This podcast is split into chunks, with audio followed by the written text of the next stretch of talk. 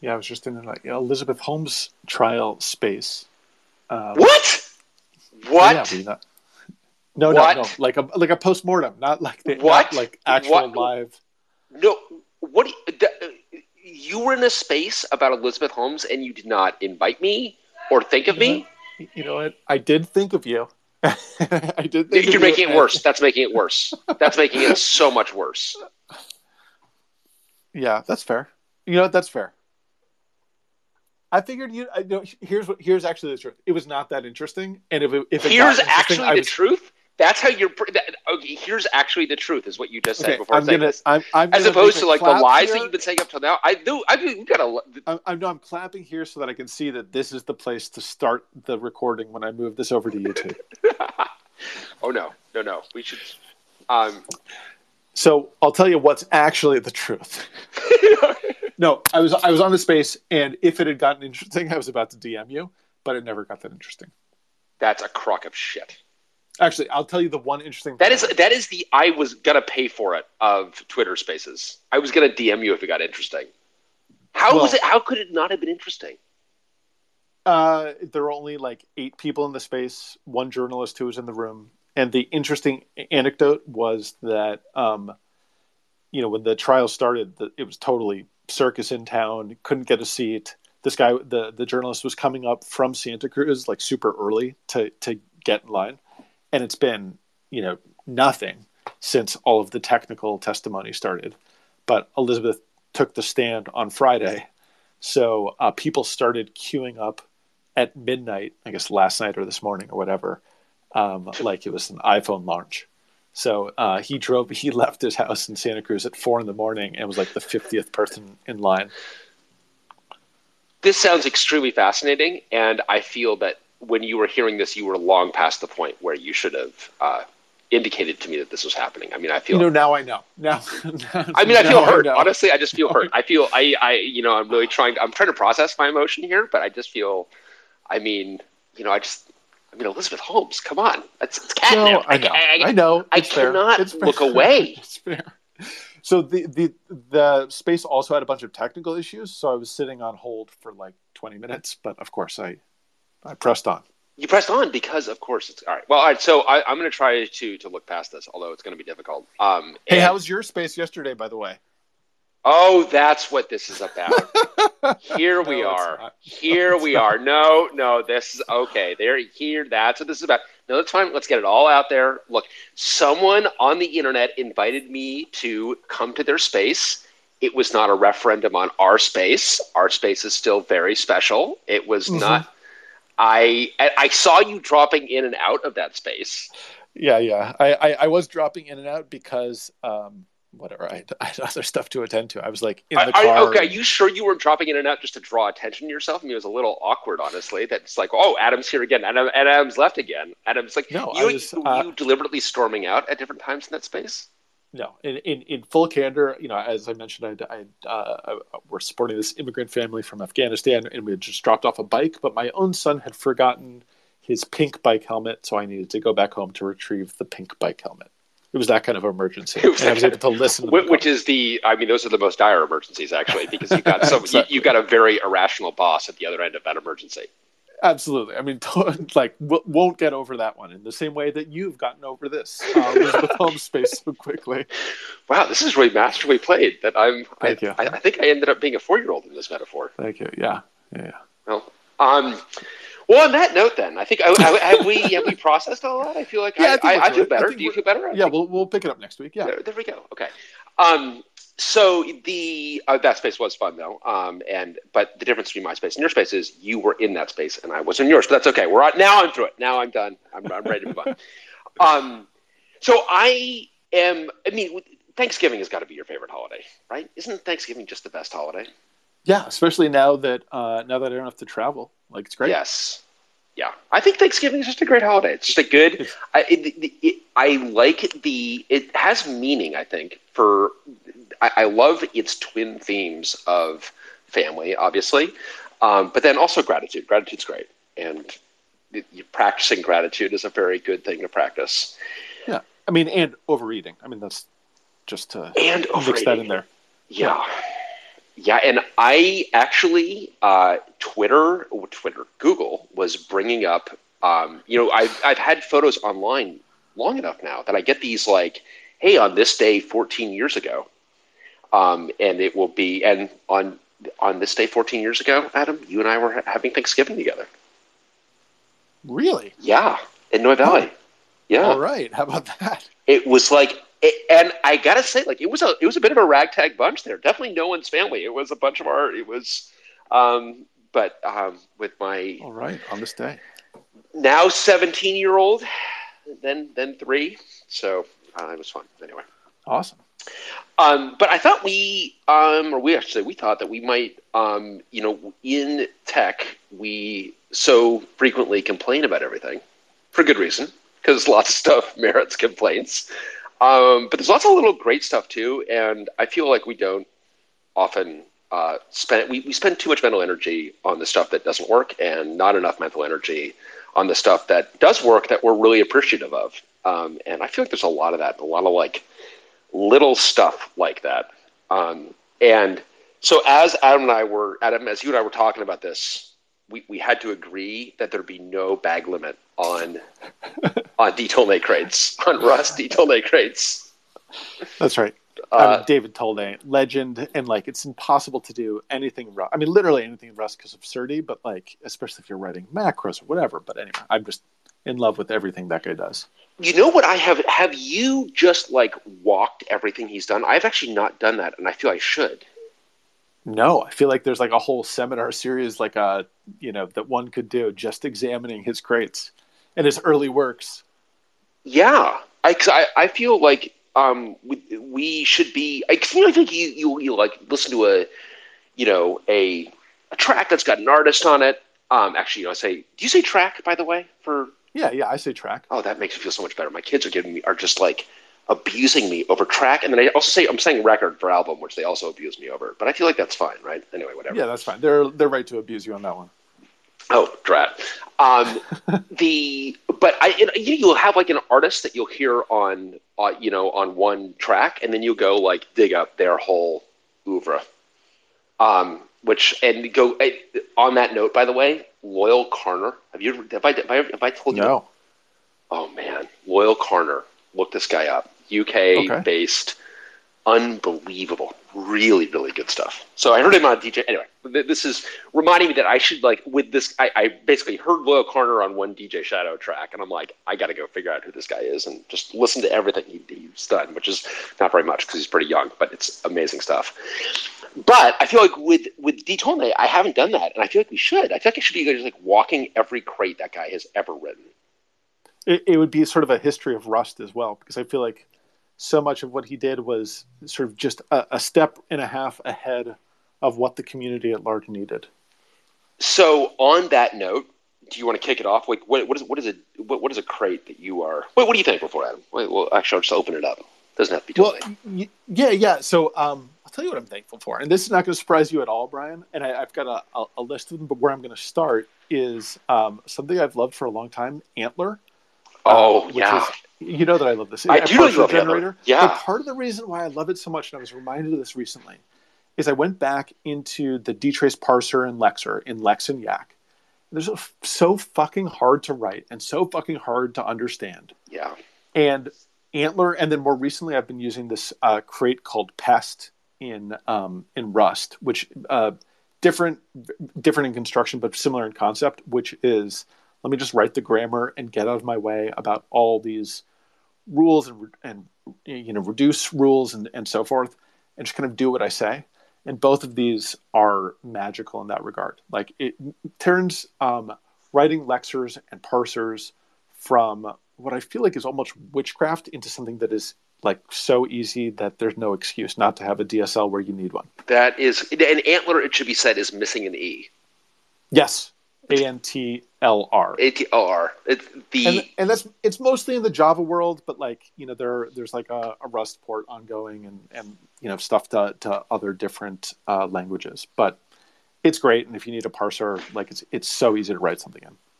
And then, um, and then is Pest derived from ANTLR or, or no, okay. no, totally different. And and I wish I could remember the acronym off the top of my head, but it's a different it's a different type of parser. Like I'm not a compiler or parser nerd, so I don't understand the taxonomy sufficiently. But like you know, there there's some kinds of grammars you could or could not do in one or the other. Um, but similar, at least from from my dumb guy perspective, of like I want a simple DSL, and uh, lets me do it pretty simply in Rust. Well, and that's I think it's interesting that in terms of like, there's you said there's no excuse for not using a DSL. Um, and because I, I think we should we need to reach to DSLs probably more frequently, and the ability to to create them pleasurably will make that much easier to go do. Yeah, absolutely. Like rather than retrofitting some configura- configuration language on something that's sort of close enough, or you know relying on consumers to like sort of get it right and you know, decipher obscure error messages. Yeah, like you can drop in a DSL without that much trouble using one of these tools. Yeah, that's interesting. I need to. I, I, have not done that, and I need to. Have you been yeah. using them recently, or, or?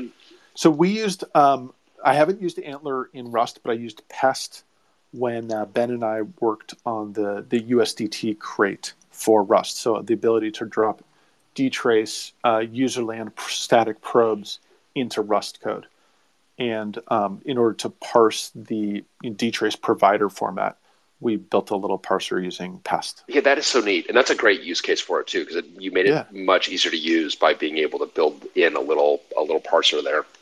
Yeah, yeah, totally. That's cool. Um, uh, yeah. How, how, about you? What's what's top of the list for you? Um, you know, I've got so so some uh, some big things, some small things. Um, not all Rust related, but definitely a lot that are Rust related, just because we're doing a lot of Rust work. Um, the so Build RS is something that I've you have you done anything with Build RS at all? I, have written some Build RS uh, scripts. Like some, I, have been in a, in a, weird phase of writing code generators, and uh, the code generators I've, I've been writing in Rust either can be used either in Build RS or as a macro. The macro form being sort of uh, easier when it works, and the Build RS form being nicer when it doesn't. Right. So Build RS is basically proc macros but taken to the logical extreme of just like why don't you just like write a program to write your program and it's i, I just found it's you know i i uh, proc macros are great but they can be as you said i think you phrased it very concisely it's like it's great when uh, once they work, they're amazing. They can be a little hard to get working, not for any not any slight on proc macros. I mean, the development environment is honestly great. It's just that there it, it's in this like weird layer where you are running your code as part of compiling the code effectively, and you're in this different context.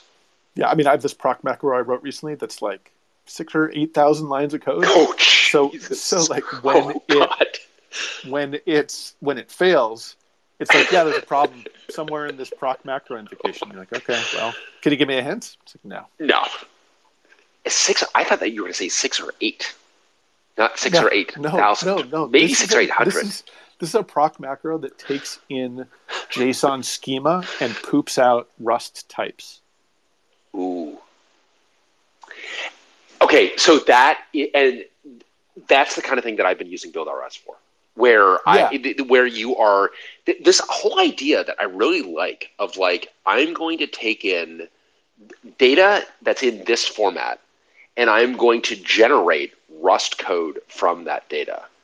And then you're going to, and, and, then obviously write a program again. I, I, I, think I am, this is a theme that's come up for a couple, a, a couple different times for us in a couple different ways. And uh, Build RS is great. I just think it's like one of those things that we don't talk about enough. I think it's, I, I you know, broadly, just for those who don't have context of Build RS, it's, it's pretty straightforward. It basically is a, a program that will be compiled and run before you compile your program. So you can generate effectively arbitrary code, and you can do it. Uh, you can do it, I would say, more cleanly than you're in, a, in, an environment that's a little easier to debug than your six to eight thousand lines of yes. macro. Yes, yes, totally. So that's I, would say that's that, has been that's top of the recent list. I'm very okay. So I, I, have a challenge for you for the next you know 30, 45 minutes or whatever. Um, think if there is a piece of proprietary software, Bryan, that you are thankful for. Uh, um, yes. Oh, you already got that top of mind. Well, okay. I've got one of them top of mind because I use it as the example that I don't actually dislike all proprietary software. It's just the broken proprietary software, which is most of it. So okay. uh, the the I now they they're, they're re-implementing this, but the Saleae is the um, and actually this is a good one to talk about because the Saleae is a makes a logic analyzer, and the uh, it's kind of a generational thing, I guess, because there are there are people who think a Saleae is unconscionably expensive because I mean you're spending four hundred dollars for a logic analyzer. I am definitely of the school that's like, yeah, these things were like ten thousand dollars when I was an undergraduate. So I think it's a miracle that I've got a logic analyzer for four hundred bucks. And yes, it's limited; it's not a high speed um, logic analyzer, but it can go up to like you know hundred megahertz pretty easily. And uh, that software is historically proprietary. I think they are actually trying to do it. They're trying to make it open in their more recent version, and it's it's pretty good. I like it. Um, so, but yeah, it, I mean, it's great. Do you have an example in mind of proprietary software that you like? Uh, I do. Um, I wanted to kick. I, I want to open it up, so it's just not the you know. But but let me get back to that. Yeah. But um, uh, but I do. Um, but I, w- I was hoping on this that we might get folks raising their hand. Yes, definitely. And talking about what they're thankful for, what what pieces of software they're thankful for. And to be clear, I have like a whole page of stuff if if we don't get a lot of hands raised. But Ian, but, but Ian, I saw you, you were uh, oh uh, Matt. Actually, don't mind. I'm gonna let I, Ian if you got something you you wanted to. Or... Yeah, um, uh, the thing that was kind of front of mind for me uh, was my YubiKey. Um, Ooh, yeah. As as a uh, a professional uh, working within a large company uh, that has a single sign-on uh, implementation that does not sign me on via uh, once, but you know, it's, it's not a thing where you uh, sign on once and you're signed in everywhere. It's more that everywhere, every time you sign in, you sign in through the same thing. Um, the YubiKey saves me, you know, quite a lot of time in my day and quite a lot of hassle of not having to pull out my phone and find find the app and press the button and all that kind of stuff. It it just saves me so much time, and I love it. Adam, have you used the YubiKey before? Have you seen these things? I have, yeah, yeah, uh, and uh, I feel fortunate to like never have worked at a company that had such strict security that I needed one. but but when we were at Sun and, and, briefly at Oracle, there was that little like sort of credit card oh, sized oh, God like OTP goober. so yeah, that was such that, a pain in the neck. That was so, so weird. I, so like, I've I've kind of kicked the tires on YubiKey, and man, it's it, YubiKey it is, is great, so much better. Yeah, yeah, It's, it's way better. And Ian, have you had to use other like alternatives in the past of these kind of like goofy physical challenges? I hadn't used any of the physical ones. I had used the um, Duo mobile app a lot, where it would send me a push notification, and I would click on the notification, and I have to click a button in an app but that meant you know always having my phone on hand and not in my pocket, and um, it was a lot more hassle than than just pressing this little button on this tiny little USB three uh, dongle that's sitting in in my Mac Mini. Well, and I feel that like it's always such a hassle to deal with with security um, that we often we, we like the, the, the best it can possibly do is be a minimal hassle. Um, so I think it is great to call out something that's actually like doing a really pretty good job minimizing the hassle. Yeah, and it's also like available right to, to everyone, right? It's not just this uh, proprietary thing that's only inside one company. Everyone can get YubiKeys, and it's a kind of open API, so uh, people can uh, support the standard in, in their own applications. Yeah, absolutely. Right, that's a good one. Matt, what do you what, what are you thankful for?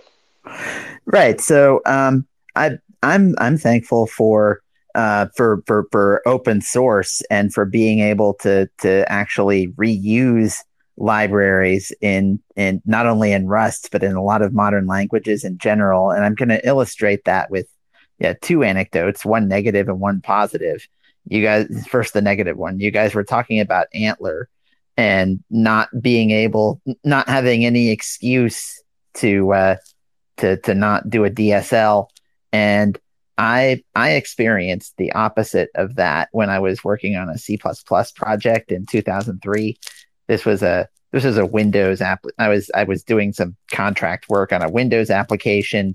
It was written in C++ using Visual C++, and I I had gotten to a feature where I thought it would be useful to be able to define a DSL, and I even looked at ANTLR, uh, which I think had a C++ version, but it was just going to be so much trouble to add that dependency to the project that uh, that I was like, no, well, I'll, I'll just use XML. It's already in here. oh man, you know how that goes. Yeah, yeah. right. yeah. Conversely, um, on oh Matt, you muted yourself, or did I didn't accidentally? Yeah, there we go. Yep. There we go. Yeah. Conversely, on the positive side, I I had one particular example in mind of a set of open source libraries that that really that were really helpful to me at a at a key point in my career. So in 2004, I was I was uh, and and this this could serve as a teaser for my accessibility history part two that I want to do sometime. But uh, I was thinking I was I was looking into starting to develop a screen reader for Windows and Windows programming used to really intimidate me because the Win32 API is so huge and and I hadn't really gotten my head around COM and so forth. But uh, and and I didn't I didn't know I didn't really know much at that time about how Windows screen readers worked. But there was a there was a group at there there was a, a, a research group at the University of North Carolina, Chapel Hill, in their CS department that uh, had put out a, a, handful of Python libraries for working with the, the the Windows accessibility API at the time and installing the the keyboard hooks that you needed to to to to you know, intercept keystrokes because that's something that a screen reader needs to do and for working with the the Microsoft Speech API. And so these libraries together helped me get started prototyping. And I'm I'm just thankful that that that that this group decide you know chose to open source libraries that they were developing as part of their as part of their research projects.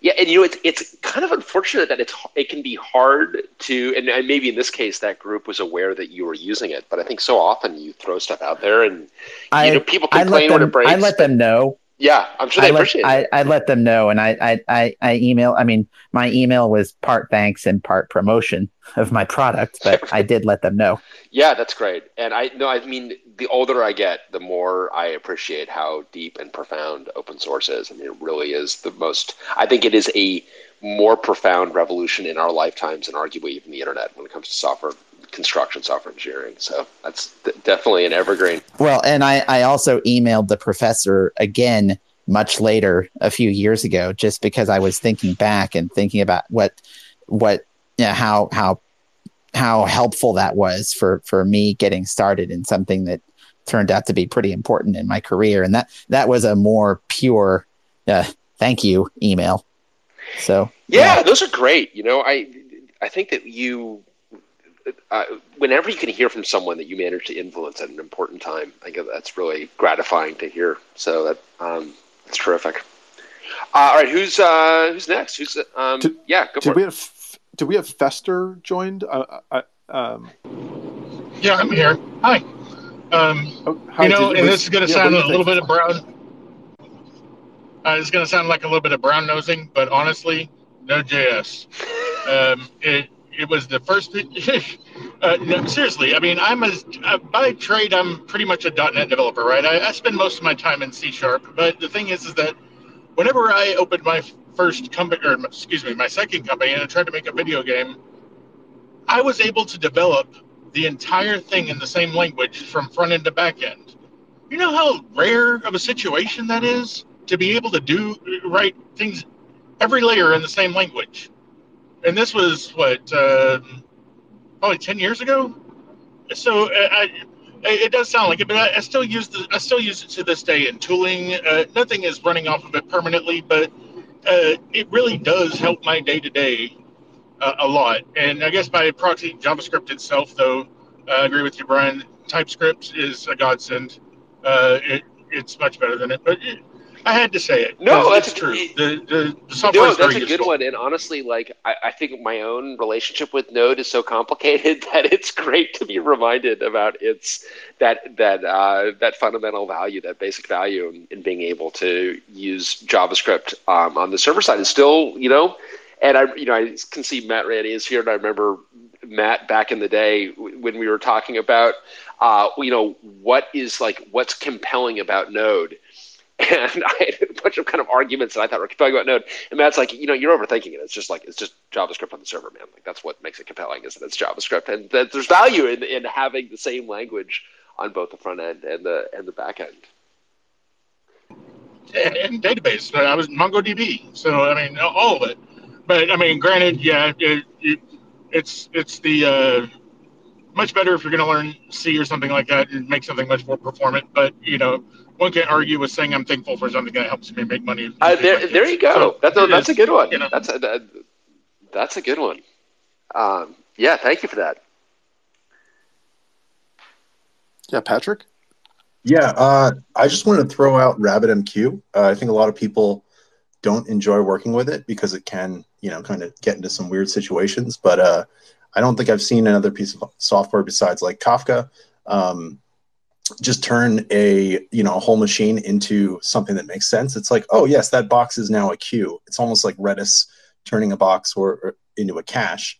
Um, and it's just so easy to think about, and it ships with a really really nice um, little web UI. So that I've actually taught people how to use RabbitMQ, like by showing them the um, the web UI, creating queues, uh, showing them like the different ways that you can uh, subscribe to different topics. And I, I just think it's a great system. And I think um, that whole uh, it, it's it's evolved over the years. And uh, zero AMQP 092 has been around for such a long time and so stable that like even if you're working with a language that's super old, it probably implements it correctly. I, I just think it's a great system. And so, and what version of Rabbit are you? So, because uh, I've not kept up with Rabbit, I think since say like two seven. Is that does that even? I mean, I'm, the the version strings are all mashed together in my head. But um, I mean, are you running? So you continue to run Rabbit? You running Rabbit today, or or keeping up with releases of Rabbit? Yeah, well, so actually, no, we're running actually a pretty old version in production right now. Uh, as things happen, you know, uh, we just haven't had the need to upgrade it. It's been relatively stable. Well, that, um, I mean, um, that tells you something right there, right? The fact that it's been, it, you haven't had the need to upgrade it because it's been, um, it's worked for you. Yeah, no, it's it's just I, I get sad when people get mad at it because they're like, "Oh, rabbit's backed up again," and it's like rabbit is the noun in that sentence that is the frustra- uh, the frustrations directed at, but really it's like some other piece of the system is not doing its job. Um, so I always point out how great it is. That's awesome. That's great. Um, yeah, if folks want to like stick up their hands with the with the little emoji icon or whatever, um, yeah, Nahum, do you want to jump in? Sure. Can you hear me? Yep. Yeah. Perfect. Yeah. Um, I so you, you guys are asking about um, open source versus closed source and, uh, or proprietary, and uh, I have one that crosses both. So uh, um, the combination of WireGuard and uh, Tailscale has been mm, uh, yeah. really pleasant to work with. Um, being able to have like WireGuard mesh between all different machines without having to think really hard about it. Uh, and the fact that it's open source, um, everything except the server side, for which there's like an open source like alternative that someone has written. Um, it's been I like I've even gotten a port of it working on Illumos machines uh, that I'm still working very very slowly on upstreaming, um, but it's it makes networking very very nice again. You can like put a service on a on a Tailscale IP address and not have to put any like authentication or protection on it, and things just work. Uh, it's like the internet of the old days before we had to start working uh, worrying about security. Yeah, that's great. You know, I've heard great things about Tailscale, and I have not really like used it directly. But it, um, I mean, I know we use it at Oxide, right? that's true. We we don't just have. We're so secure. We have two VPNs. right, right. We're definitely secure. Um, That's right. But and have you dealt with it directly, Adam? Uh, I mean, I've used I've used our Tailscale incarnation. I have actually um, debugged a uh, an issue with it with using dtrace and then you know got an immediate response uh, on twitter and they were they were super helpful so yeah i've used it a little and the team behind it is great okay but isn't that i, I think you should be everyone should be so lucky as to have to debug exactly one issue with every technology they use as this kind of because you end up with this other kind of uh, test of like how how is the community? How are the people? How do they uh, deal with new information or about something that is not functioning correctly? And I always find that that's very revealing. Oh, totally, yeah. And, and in this case, I saw that it was like forking and executing a process once every 200 milliseconds. Um, which you know felt like a lot. frequently. Probably given, more given than that, it needs to be. Yeah. G- given that I wasn't even using the VPN at the moment. right, exactly. Um, and they they came back right away, and they both apologized, and they were like, "Well, you're using the old version. Here's the new version." So the, it, they they got me sorted out really quickly. That's great. Yeah.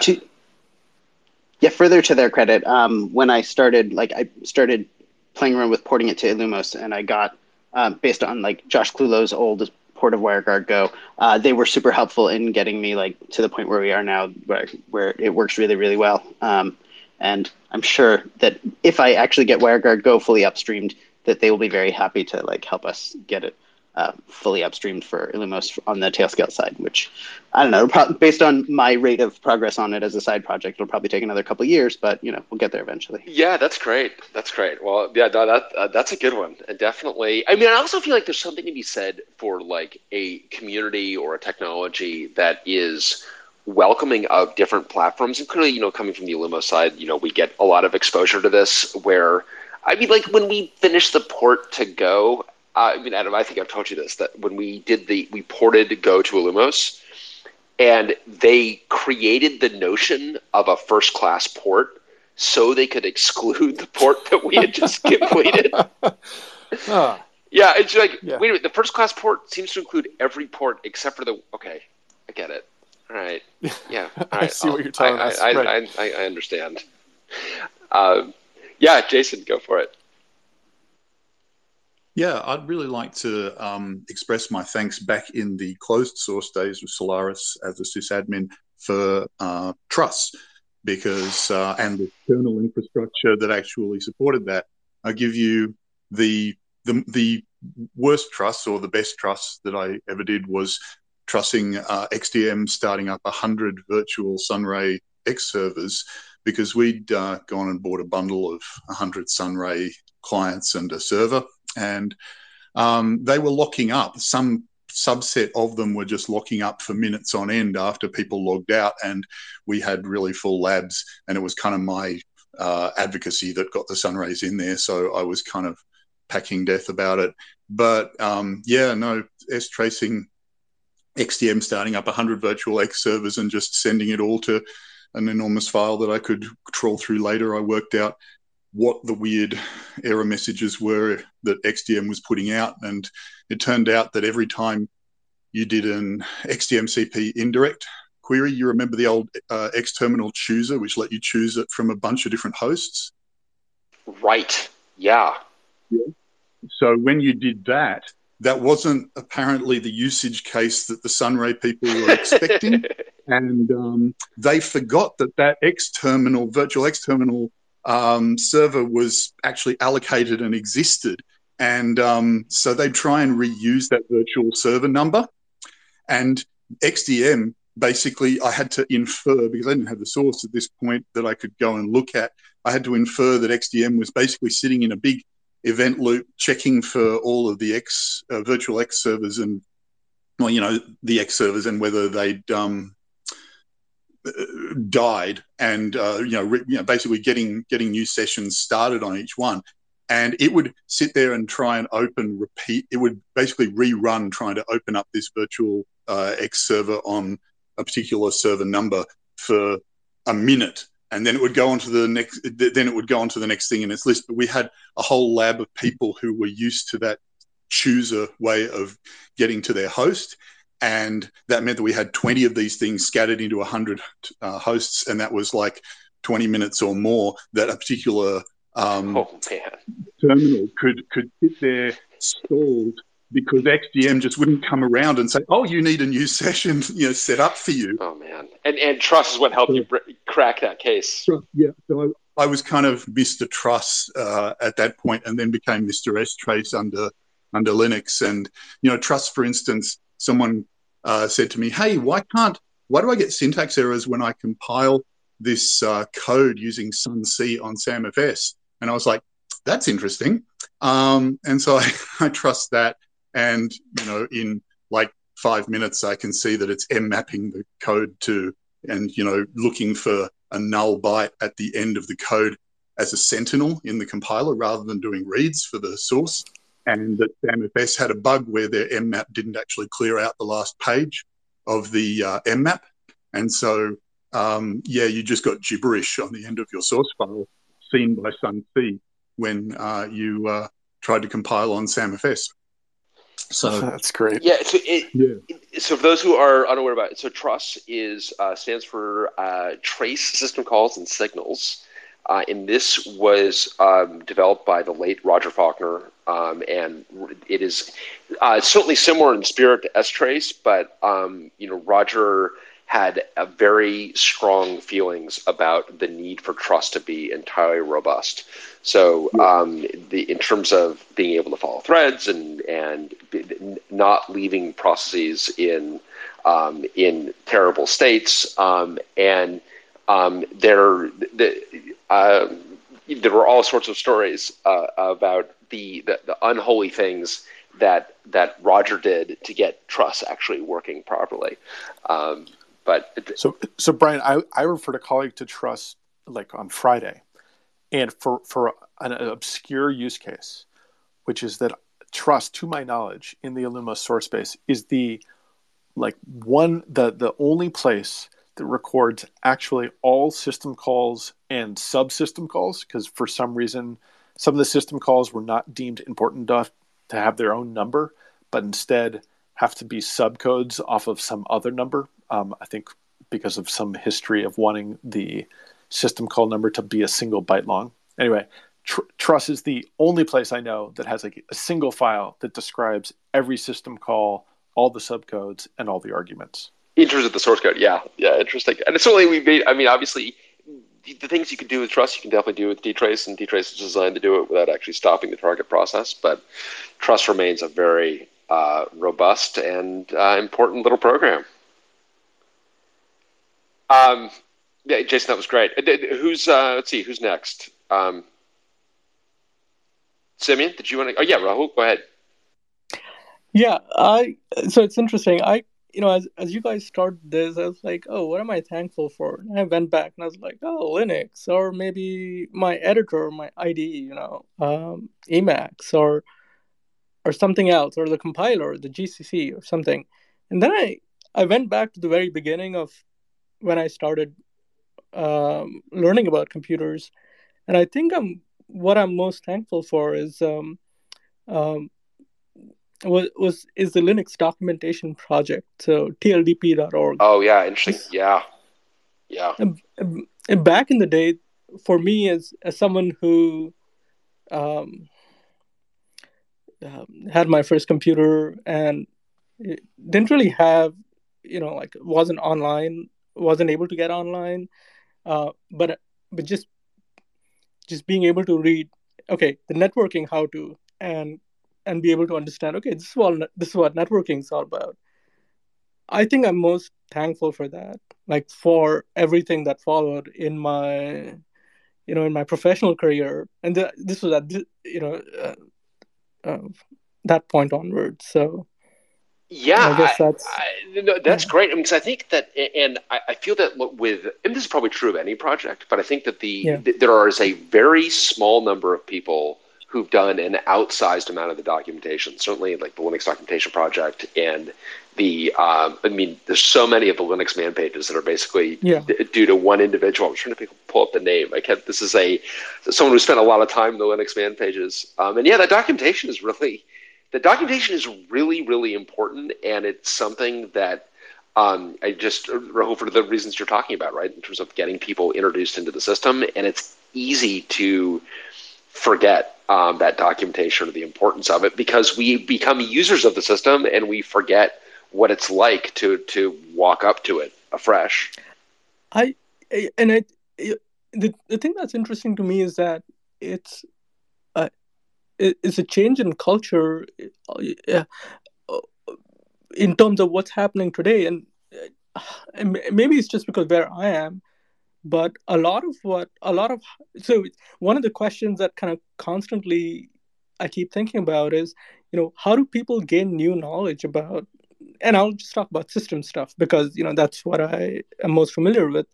And it's it's interesting you know you you search for anything online and for a lot of the core information there is a man page or you know a tldp page that's still out there that has the kind of the best signal to noise ratio and what you want to know about but it's never really it it doesn't really surface on a web search. Yeah um, the, right. I know and, you mean. It's like you end up hitting like some stack overflow or yeah, yeah right. Exactly. and yeah i feel the same way. I have to say i like find that like because the rust documentation i think is by and large very good but i am too used to googling googling answers to questions, and it's actually not the best way to search. Often, often, like you're you're right, Rahul. You actually want to go to the doc, like go read the docs, which Google doesn't necessarily guide you to do. And I, I think it, I think it's I guess it's a different way of working because you find the answer and then you move past this. You know, you know you'll find the answer and you'll move past that point, and it's all in the okay, okay, next next problem, next problem, next problem and that's fine um, once you're kind of familiar with the basics. But I wonder how newbies kind of uh, how the learning process has kind of changed for that. But anyway, that's that's my that's what I'm thankful for. So yeah, no, that, yeah, that's a great one, and I think documentation in general, um, and and especially those kind of long form narratives. That I would say that just to to pitch it, the uh, the um, programming in Rust book I, I think is a great introduction to Rust that has a very, it's not just the documentation of the system, but an actual narrative that takes you through it, which I think is actually very important. Um, Simeon, did you have a? Uh, yeah, I, I was actually thinking about um, um, your, you, what you said about your expectations about logic analyzers. I don't know if you've seen those five dollar clones of the original Saleae um, uh, logic analyzer that runs to like 24 megahertz or something like that. Yeah, um, yeah, yeah. So, I, I have one. Yeah, yeah. I, I, I had one of those, um, and uh, and I, Edwin and I were trying to do something with um, with uh, with uh, SPI running at about I don't know probably 20 megahertz, and it finally sort of stopped stopped working. Like the five dollars, I had used up the five dollars worth of value. For that. So, so I, I ended up uh, getting the DS Logic Plus, which which I've been very happy with. But um, to get back to software, I'm grateful for is I've been able to use the same software with with both, and in fact, um, so I'm talking about sigrok. Um, yeah, and yep, yep, it's yep. a GUI tool called PulseView, and yeah. and it and I've been able to use it with my scope, with my multimeter, and it just works great. It does work, and actually, it was clutch for me to be able to figure out. Um, there's ARM has this thing called ETM, Embedded Trace Macro Cell, and unfortunately, it, it has kind of fallen by the wayside in more recent CPUs. But it allows you to trace every instruction and there's a pretty complicated protocol to actually interpret it. And I, the, it was the sigrok plugin, Simeon, that that I, that's how I was able to finally figure out what this thing was expecting, because the documentation was uh, left something to be desired. Um, but yeah. it was it was great. Thank God. This is like one of these things where you're like you know you're in like a protocol analyzer or whatever, and something that's open source, and you're like. Whoever you are, nameless person who has who has broken this trail, thank you so much. You are saving me so yeah. much time. Um, and while I while I have the floor, I'll, I'll get my uh, David Tolnay crate uh, uh, contribution in there. Um, I'd say uh, thiserror and anyhow. Um, uh, yes. Someone coming for, to Rust from Go, where error handling is very painful. Um, it just makes a lot of sense. So that's what I'm grateful for. Oh, amen. I, I'm such a thiserror and anyhow convert. Um, it is so great. Yes, I mean, I'm really glad you mentioned. I mean, obviously the D- David Tolnay crates, but also PulseView, like also on my list. Um, like my first introduction to uh, logic analyzers and oscilloscopes, like that I could just do on my dining room table. So, for, and I'm a cheapskate, so I didn't buy myself a Saleae. Um, and then Bryan, to your point, this is like this is sort of a thankless task. I mean, b- business related, but clearly born from a community with a lot of passion. Uh, and I got a couple others that I wanted to mention along those lines um, to grab the mic back. Yeah, but definitely. One is, and I was thinking about this because what are, what, are, what are these pieces that I use every day? One of them is QMK, which is open source software for keyboard controllers. And QMK. My, you know, QMK, yeah. So huh. this this is this is software I'm running on my keyboard. So every character I type is going through QMK. Um, to and it lets you like remap keys, and I've got LEDs because it's that kind of keyboard.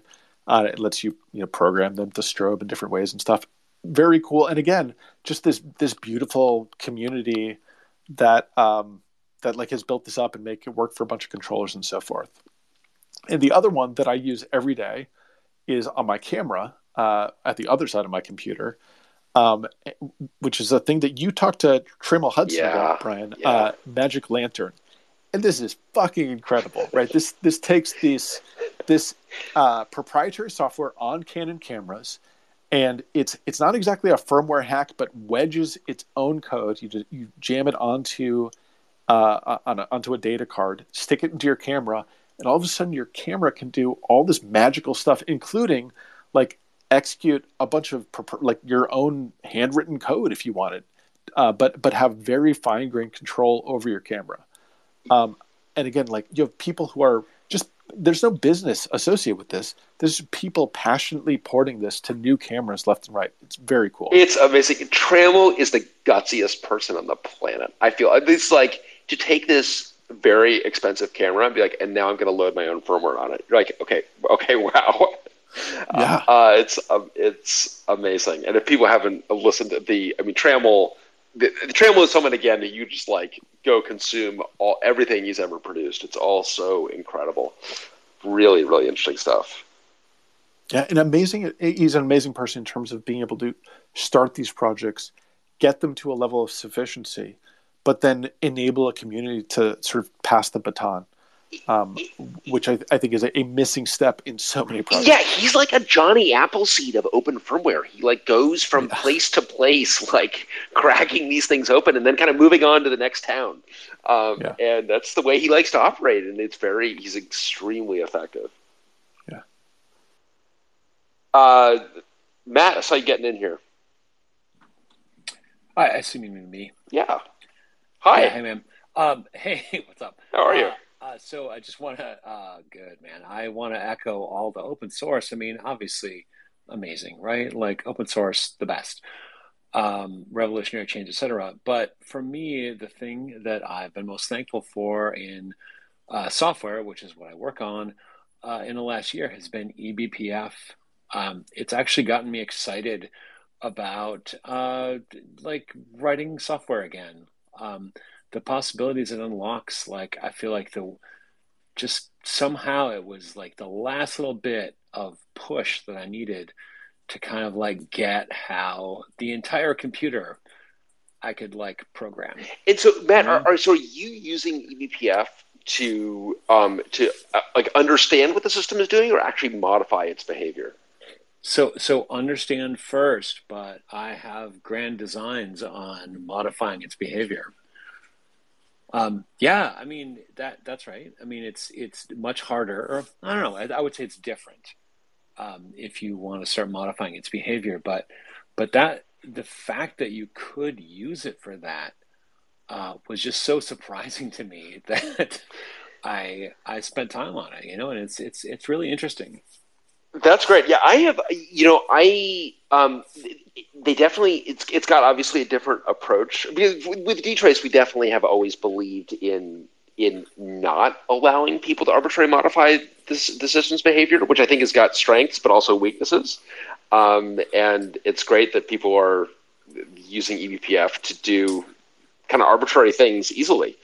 Um, it, so, and are you actually? I mean, I guess um, like what kinds of things would you implement in eBPF?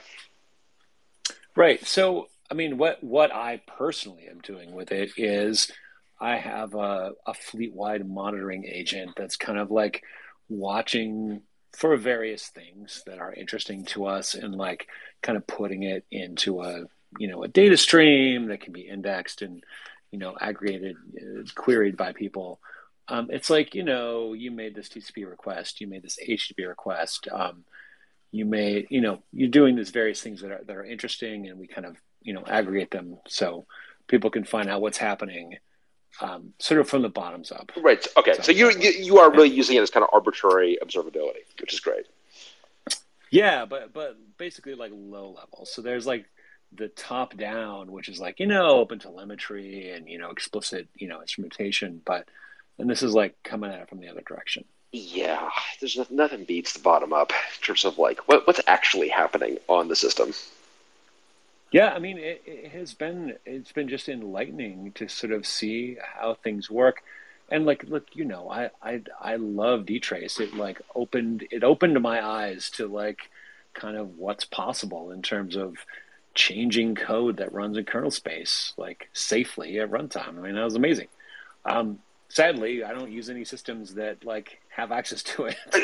no, well, so. I, I, think it's honestly no. I think it's great that there are. I mean, it, and I don't know to what degree dtrace kind of directly informed eBPF or not, but I think it's I, observability is great and it's important, and I welcome observability and debuggability. I welcome in all of their forms. So I am glad that it's. I think it's great that it's. Uh, that it's so useful. You know, it's good so we can figure out what the what the hell these systems are doing.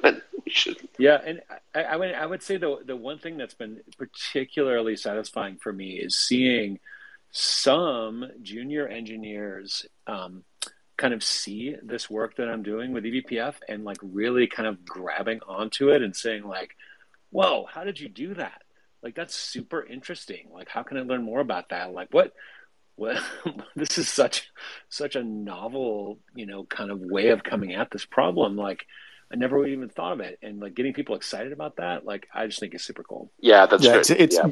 yeah. When you're turning a new lens on a system like that, where you're able to to look at these these data that were previously either impossible to see or impossible to make sense of, and then you know extracting the actual behavior in your own code that's that's creating that? I mean it's just it's unbelievable to folks who maybe have never seen that kind of lens before or had access to those kinds of data before.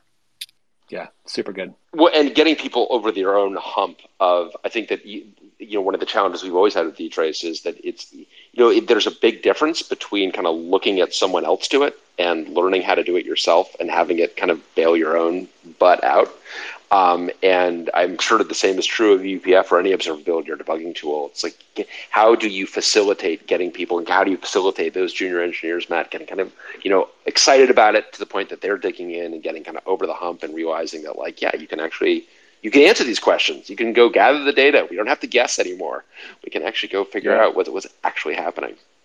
I mean, I, I had an experience like a couple of days ago, or like late last week a different engineer that I worked with before came to me and said, Hey, I heard you're doing this thing. Like, I got a PR for you, but I'm not sure if you're into it. But like, I think I can solve this other problem we have. And he'd like, you know, written the C code and he's like, oh, you know, I'm not sure if it's any good, but like, here's, here's what I got. And it was like, it was awesome. it was so good. That's great. That's cool. And Adam, have you met Matt? Do you, did you know one another?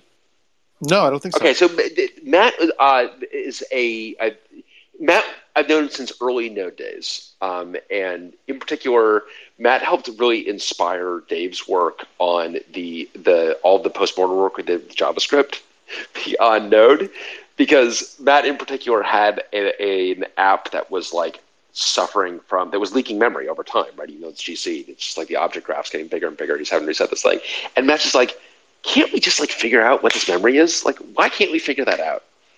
And I'm like, why can't we figure that out? So, um, Matt, I'm always very grateful for you for just kind of like just asking these kind of like the, the, the, basic questions are really important and like there's often a lot of really complicated implementation to answer those basic questions but we should we should ask them totally totally adam, adam i think i said hi to you one time at a joint meetup but uh, oh Sorry, Matt. I'm sure. I'm sure it was not not so memorable. You know, and I, I, I, I, I know it was extremely awkward, and I really wanted to use this to clear the air, and it just didn't work out. This is really backfiring. I had this like, I'm like, I need to get them together if they can, if they get, but no, I'm sorry, this really went sideways. Well, you know, in a hurry, yeah, it's all good. Um, all right, we've got a, a, couple more minutes. I know some folks have, um, haven't. Uh, yeah, uh, MattSci, go chime in.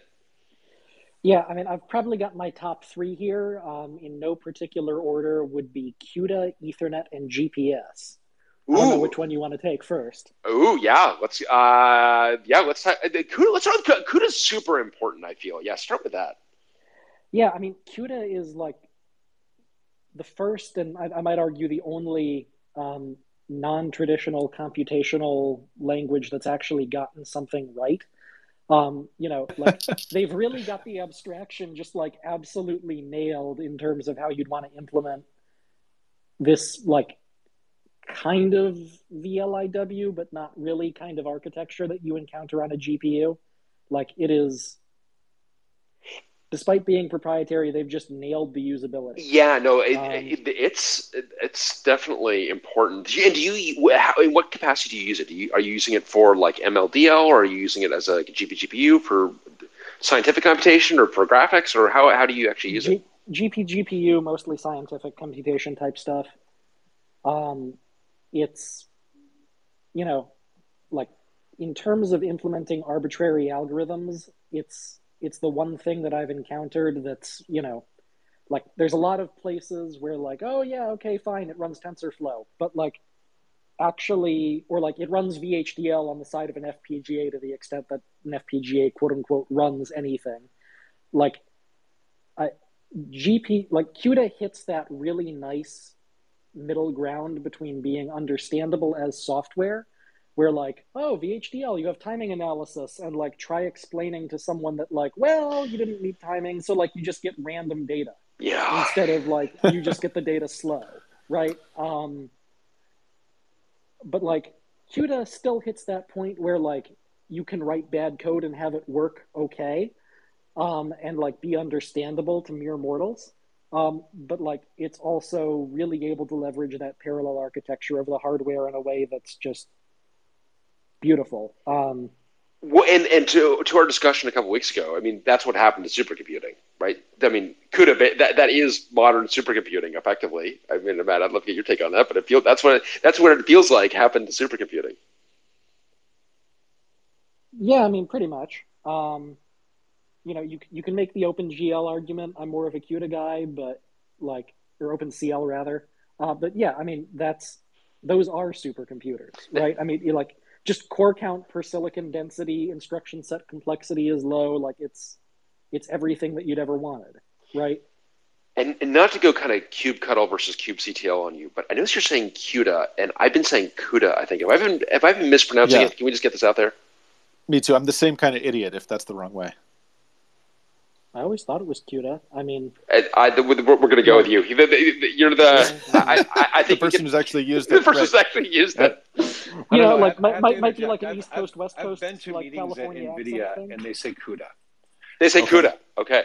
They say CUDA in the NVIDIA headquarters, which is shaped like a triangle.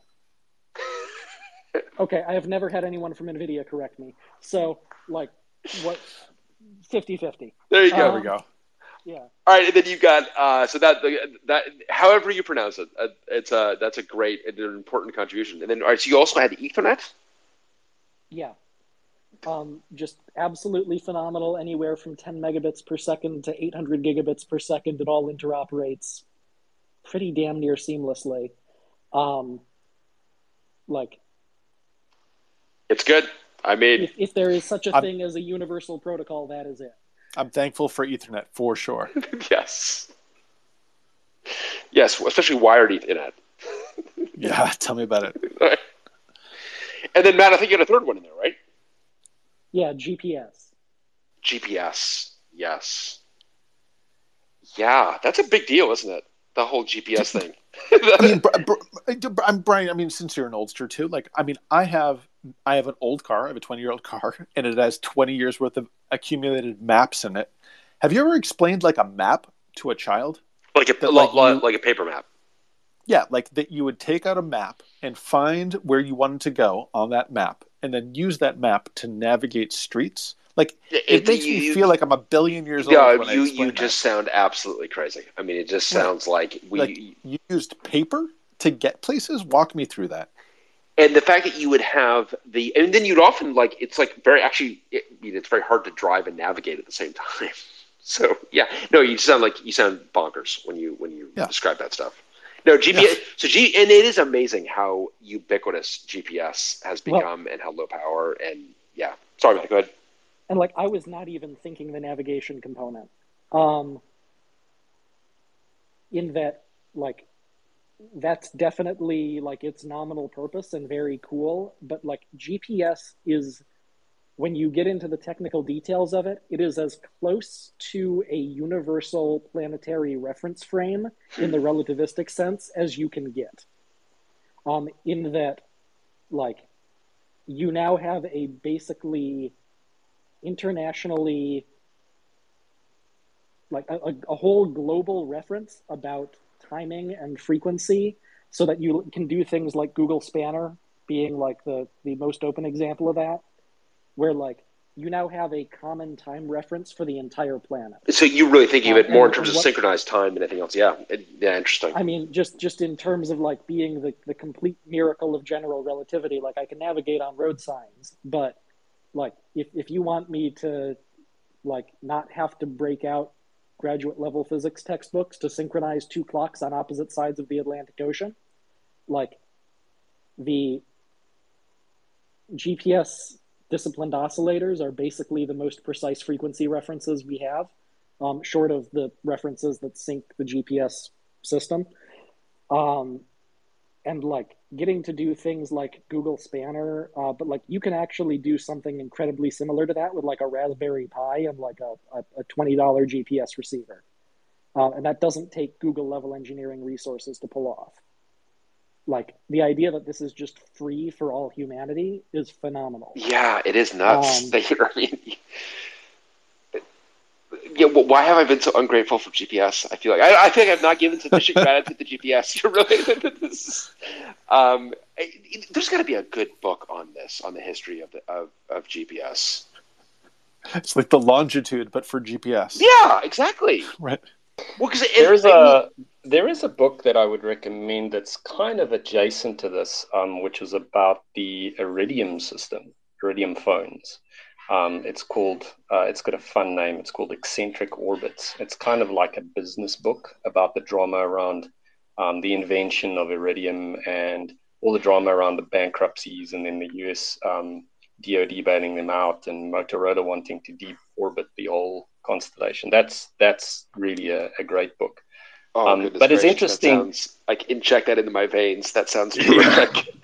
um, it, it's interesting to hear you folks talk about GPS though, because something which probably um, most people outside of the US might remember is something called selective availability, where um, there was two D- GPS signals. One was encrypted, um, and yeah. you had to have yeah, and and and uh, and uh, it was actually pretty interesting how that ended. I think it was embarrassment um, of the US when not all um, US military could actually afford the encrypted GPS terminal. And so you had like families paying for commercial GPS that had reduced resolution. Um, and there were, there, I feel like there were a bunch of tricks too that the commercial GPS was able to do to, to basically amp up oh, yeah, their, their mean, resolution if if you if you needed to use GPS for something where you really needed high resolution and you were outside the US, you could actually correct that. And there was actually a whole network of um, they call differential GPS. So basically, somebody goes and very accurately surveys a point on the planet somewhere, and then transmits a uh, a signal, a low data rate signal on a very low frequency, like shortwave type frequency. That that is just basically trans- saying given the satellite, given the GPS coordinates you are seeing right now, apply this correction to the coordinate to get the actual position. So differential GPS used to be a thing. I don't think it is anymore. Uh, the correction so signals differential are still GPS is definitely they're, they're... still a thing. Um, like I know that with like COTS hardware, you are now able to get like three millimeter resolution with stuff you can buy off like Adafruit. Oh, oh yeah, that's one of the one yeah. of the final exam questions, or one of the required projects in an AFIT, uh, the Air Force Institute of Technology's GPS class, is to draw art on a poster using differential GPS at the end of a robot arm. If you complete the poster, you get credit. But yeah, that that was. But if you don't, yeah. Yeah, yeah. Ju- yeah. So I, I still have yeah. that somewhere. That was that was that was fun. Wow, and Bill, did you did you take this course? I took it. Yeah, it? Yes, yes, I did. Yeah, so it, it, it, complete with ionospheric. Oh yeah, yeah. We we. Yeah. Can, can I, can I tell you a fun story about GPS? Go. Which is, uh, um, in you know self driving cars, right? They're a thing. None of them actually use GPS to navigate. Like for the for the most part, the the high end self driving cars use GPS to sort of roughly find out where they are, and then it's all lidar based after that because GPS, as good as it is, cannot be counted on reliably hmm. enough. And is that just because of oh you're just going to get it's too easy to have that signal be blocked with foliage or a tunnel or sure weather right? So it's like weather, those correction signals like when weather happens you know they're okay but the reflection problem is huge. So in the urban canyons you get all these reflections off tall buildings. Very very hard to reject all those reflections. Um, well, I, I, really, fortunately, my 17 year old doesn't actually listen to this because, uh, you know, with the, the, the, he would love to have a whole new bevy of excuses about how the locator on this phone was actually incorrect.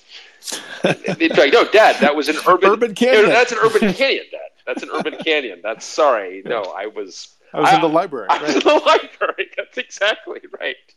Um, but but to the original uh, uh, observation, GPS is totally amazing, and I agree with you. This is the fact that they give it away for free. It's awesome. It's so good. Yeah, I mean, I guess it's kind of like hard to not give away at some level, right? I mean, I guess the nature of the problem means like, well, I guess we're going to have to give you. Some, I mean, yeah, I think did they kind of? Well, sorry, Matt. Go ahead. Well, I you know like they they absolutely didn't have to, right? I mean, GPS was completely a military project from day one right? Um, and the fact that like someone had the foresight to see the civilian possibilities on it is just you know there is also something another have to be very grateful for there is another force which is that um, which is that um, you know other countries recognize that um, you know the the US military being able to turn off GPS at a moment's notice was an issue and so there are alternatives, right? So your GPS receiver typically today has the ability to receive um, position information from um, Galileo. Uh, is it called Galileo?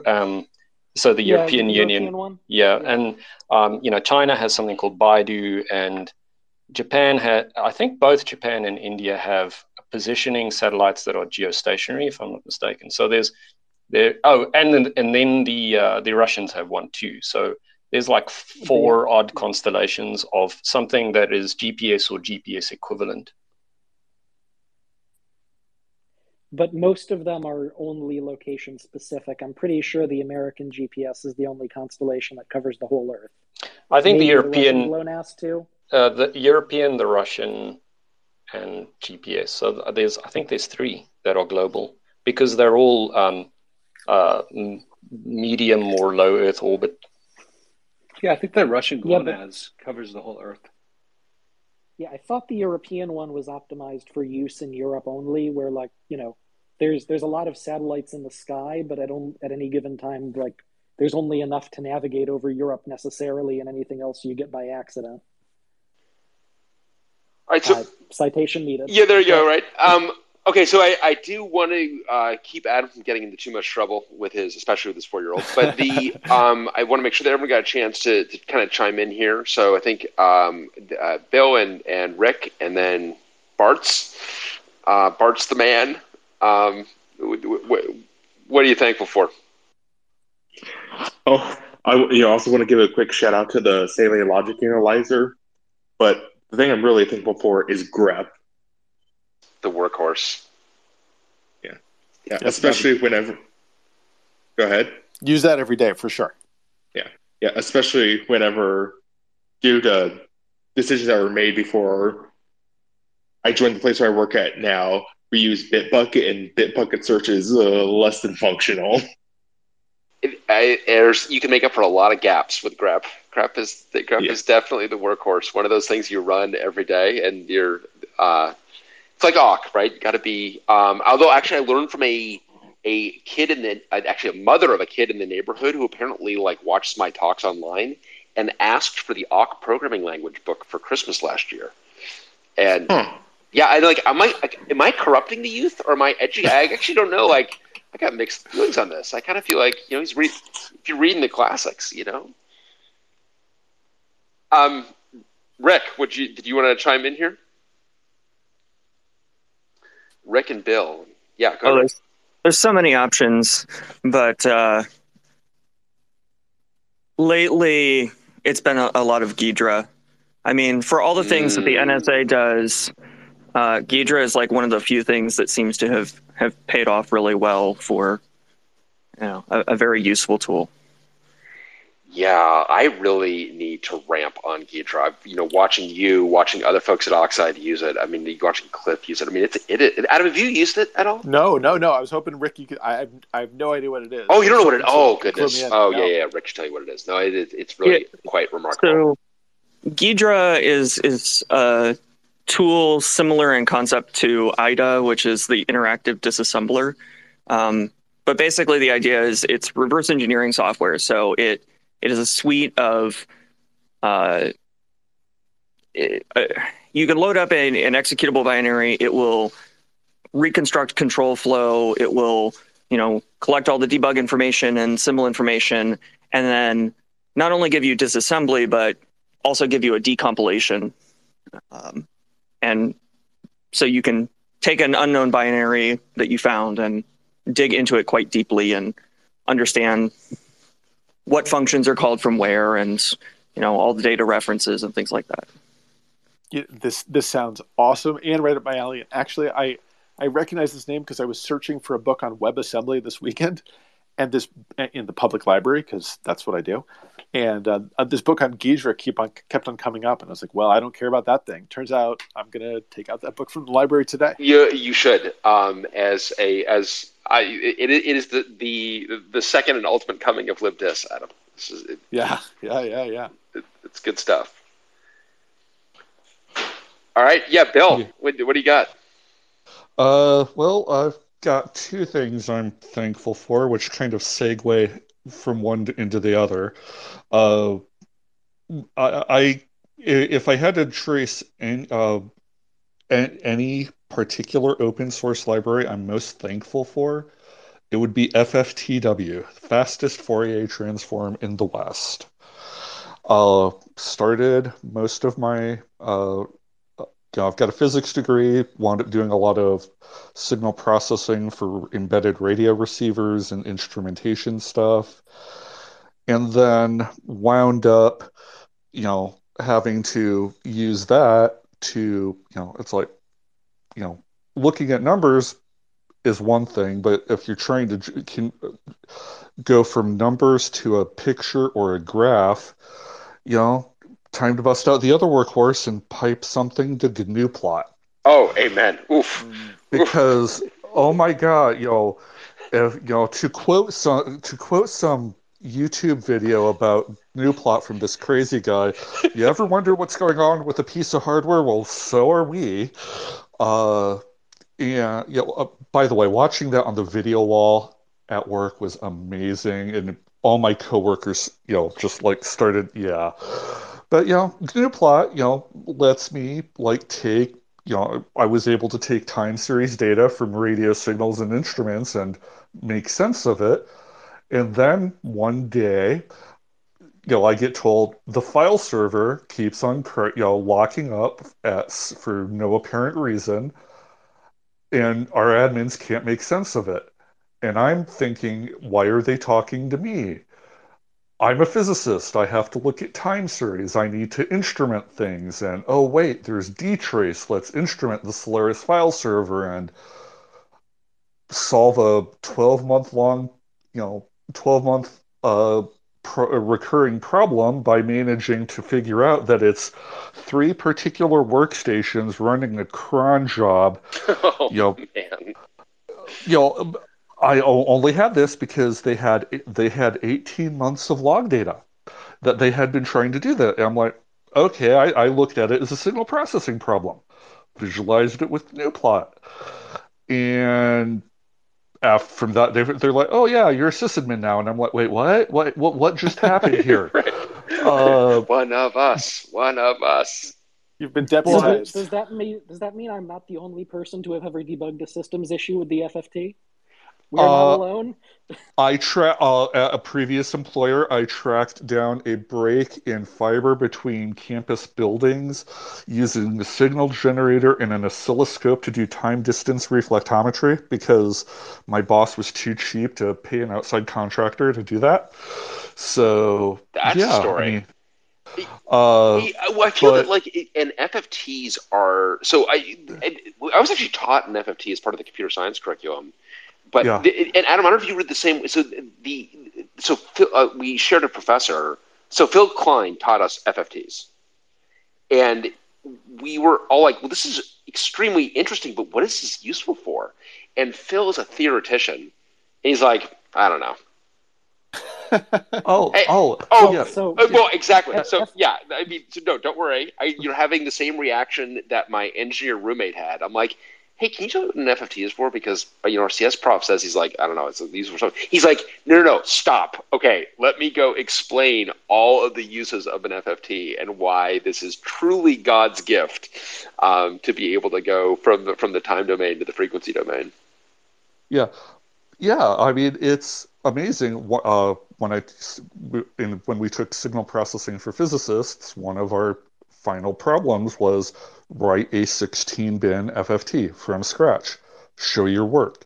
Okay, moving on. Uh, but you know, between going from FFTW and all the various libraries that have popped up since, GNU-plot, and then you know later having pivoted into Python and Matplotlib, then Python and Seaborn, and now Python and now all the visualization libraries that are everywhere. I can't throw a rock without hitting a visualization library. But I, I'm just you know I'm thankful that everywhere I look, there's always something that hits my sense of wonder. And that's the thing I love about working in this industry. There's always there's always a rabbit hole to go down. There's always a rabbit hole to go down. I, that is a that is a great note to end on. I, I think that the the because the wonder I and I think that anyone who is becomes kind of uh, is is trying to kind of find the joy. It's like you got to find the wonder in the fact that all this stuff works is amazing. The fact that we got that that you know GPS and and whether it's Ethernet or CUDA or FFTs or I, I mean. So many of these technologies are the, just the absolute unsung heroes, and they are marvels. Um, so I, that is that is a great note to end on. Adam, any uh, any? Bryan, this is a great topic. Uh, I almost hesitate to bring it up, but my my piece of proprietary software is Microsoft Excel. But it actually dovetails very well with uh, you know what Bill was saying about uh, being able to observe and analyze data simply. Um, I don't know if an open source alternative to Excel, I, but this is there are few things you love as much as SQL, but it's true. But- it's true. It's true. I mean, if I, if you had to choose, I mean, you, that they're right up there. Yeah, spreadsheets are great. But th- this has been an awesome session. And Bryan, again, great, great topic. Uh, very timely and a lot of good good things to go check out. A lot of good things, and hey, happy Thanksgiving, everyone! A lot to be grateful for, and hope you and your families are well. And we'll uh, talk to you next week. See you next week. Thanks, everyone.